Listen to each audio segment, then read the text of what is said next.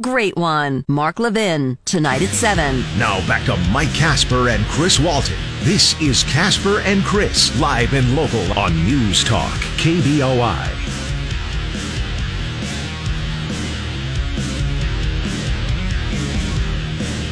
Vetoed the bill on Monday, to which the Senate responded with a simplified bill. The House rejected that effort and voted to override Little on Tuesday. According to Idaho reports, after a few days of negotiations and multiple closed door caucus meetings, the Senate took up the veto and a bill to address some of Little's fiscal concerns on Wednesday afternoon. Democrats on the Senate floor criticized the complexity of the whole affair from the original HB 292 itself to the trailer bill passed unanimously 20 minutes earlier to an anticipated JFAC appropriation necessary to cover county public defense funding that was overlooked in the trailer. The move to override Little's veto passed the Senate on party lines, meeting the two thirds bar necessary to override a veto. There you go. I don't understand a whole lot of what was said there, but that's the reason we have Idaho State Representative Jason Monks in here with us this morning, co-sponsor of House Bill uh, 292 and uh, also heavily involved because you are a member of the uh, Revenue and Taxation Committee and heavily involved in the negotiations uh, about what happened this week. So, once again, we could have just talked about this, but I wanted to get you in here so that you could explain to us in layman's terms everything that happened this week. Uh, I found it interesting in social media. Somebody had posted uh, yesterday legislature gives big, big middle finger to Governor Little. Is that what you did? Oh, I, I definitely wouldn't say that. Um, I think we had a difference of opinion as far as the, the right direction to move forward.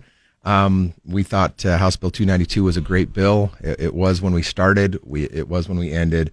Uh, we're very happy with the the overall uh, where we landed on that. I mean, we ended up with historic tax relief for the for the public, and we figured out a way to provide some long term um, funding options for school facilities as well. So, I mean, we, we just, this is historic. This was great tax relief and uh, really proud of the efforts from the legislature. The uh, governor had said uh, he originally vetoed it because it was intermingled with a hodgepodge of policy items attached to it. Any validity to that? we accomplished a lot in that bill. Um, there is, yeah, there's truth to that. Uh, those were all good things that we took care of in that bill uh, every aspect of it was something that we thought was going to benefit the uh, the people of Idaho. So yeah, we accomplished a lot in that bill, and, and proudly so, I think. What did he not agree with? I mean, what what part caused him to say hodgepodge instead of good job? Um, you know, one of the things that was brought up was the the bonding aspect of TECM, which is for our transportation funding. Um, when we went through the bill, we didn't see the problem. Uh, still, uh, after talking with the Idaho Housing Authority, they said, well, it, it, really didn't cause a problem, but it could have delayed some of our projects in the future. Uh, we looked at that and said, okay, that's fine. We can follow that up with a trailer bill. That was the trailer bill to uh, to make sure that we didn't have any delays in those projects. And again, we were talking weeks as far as delays is all it was, but we decided we'll listen to that uh, that criticism and we'll fix it. And so we did, and that's what we ended up doing. We we put a trailer bill just to make sure that we alleviated any of those additional concerns. Uh, but the, the bottom line was we, we provided historic tax relief for the people of Idaho. For those people who are uh, listening this morning, don't know the inner workings of the legislature, and I'm not sure, maybe very few people know the inner workings, but uh, explain what a trailer bill does. A trailer bill is basically a follow up bill that is contingent upon the first bill passing. Okay. So if the first bill dies, the trailer bill does nothing. It's just attached to it. Um, you do that oftentimes. You do that a lot of times with appropriations too. That's what we'll do this morning. Sometimes you have to make sure that money follows exactly what the bill says to do, or a bill will set up a fund, and then uh, our appropriations committee will come back and put money into that fund. So basically, th- there's no such thing as knocking over one domino.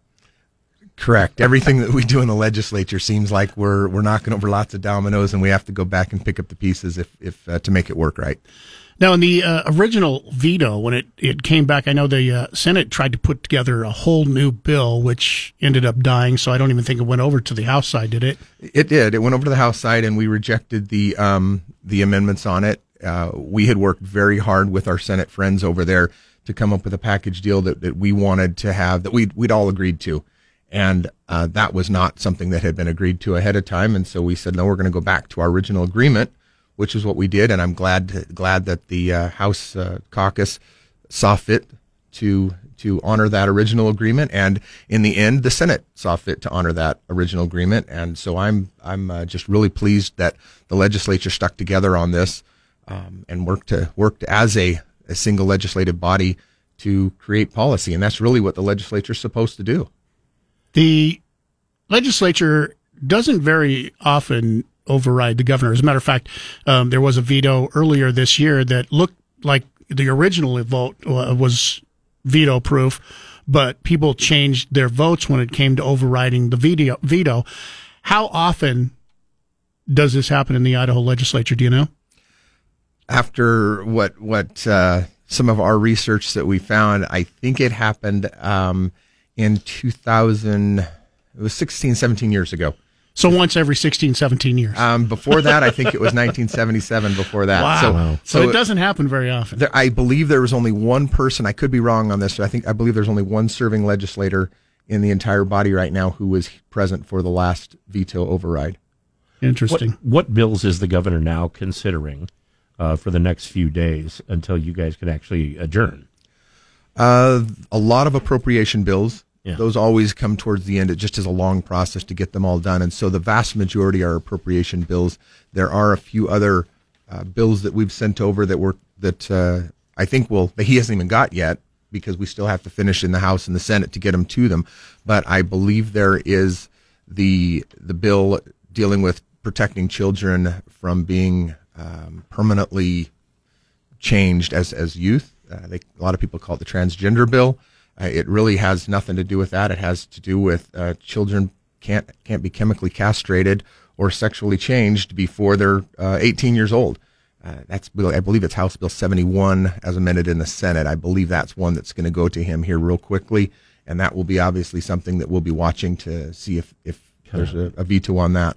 Kind of feels like it has something to do with being transgendered, though, right? Uh, oh, it does absolutely, but it's just whether or not you can you can you know chemically castrate a person before right. they're 18 years old.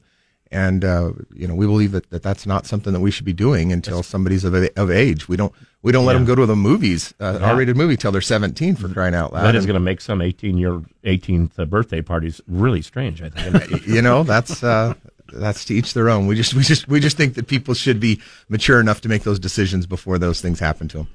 Um, another budgeting hasn't completely been done yet um, K through 12 education, and that's something that has to be done before you guys sine die. Where where is the uh, legislature at on budgeting as of right now? Um, we've probably got the vast majority of them done. I think we did a couple education bills yesterday in the House that we passed. Uh, pretty good good margins. They were well supported on that. Um, there's a few more education budgets that still have to come through. I'm not sure we have a whole lot of contentious ones left. I think we've kind of worked out most of the details. If we if we rejected one of the budgets, that wouldn't surprise me. But I think for the most part, if I was a betting betting guy, I'd put some money on that that we'll have pretty much everything done today. So sine die today, or will it be tomorrow or Saturday? My guess is we will adjourn for the the five days. Uh, it it yeah. the, the, governor has five days if we're in session to veto a bill. If we're not in session and we've already sine died and he vetoes stuff, then it's a lot, hard, lot harder process for us to get back in and then see if we want to override those those vetoes. If if he overrides a or if he vetoes a budget, he will call us back, right? Um, just because we need to make sure that we have our, our agencies funded. I think I, I know the answer to this first part, but a two part question for you, um, since there's a good chance we might not uh, talk to you anymore um, this session. Um, what are you most happy with the job that the legislature did this year, and what are what's the thing that you're most frustrated that didn't get done, if there is anything? Most happy, definitely about the tax relief package that we put together. Um, you know, I am extremely happy that we got the tax relief to the citizens of Idaho, but I'm I'm actually kind of equally happy that the legislature stuck together on this one. The House and the Senate fight so much on different issues, and this was an issue that we stuck together on, and that's because we'd worked so closely together all session long to come up with a deal, and that that I'm I am really happy about. Um, most disappointed probably is the school choice that we did not get done. Um, that was a big priority for our legislative body. We had tried a lot of different options, and we just never got anything to the finish line. And that was pretty disappointing that we did not. But um, we'll keep working on that issue. Do you see that as number one priority starting out next session, or is there going to be something else? I think if you ask today, that would be probably one of the top priorities, but there's always a summer and we find out problems that come up. And sometimes, you know, we'll address another big problem before that. Well, for the first time in like 20 years, uh, property tax, it looks like next year won't be a priority going into the legislative session. So you'll have a whole bunch of other time to work on other stuff, right? Very true. Doesn't mean we won't put more money into it. Yeah. Um, we, we always can add to that and, and continue to provide additional uh, funding. I think the, the take home message is, is we've got a minimum of $225 million this next year, um, potentially up to $375 million in property tax relief in the first year. Representative uh, Jason Monks, thank you for making yourself available over the last few weeks to explain in layman's terms uh, what was going on. Um, I think a lot of people are really happy that uh, property tax bill was put through and you guys overrode the veto. Uh, but much appreciated. Thank you for uh, coming in and, and being available to our listeners. Thanks for having me, guys.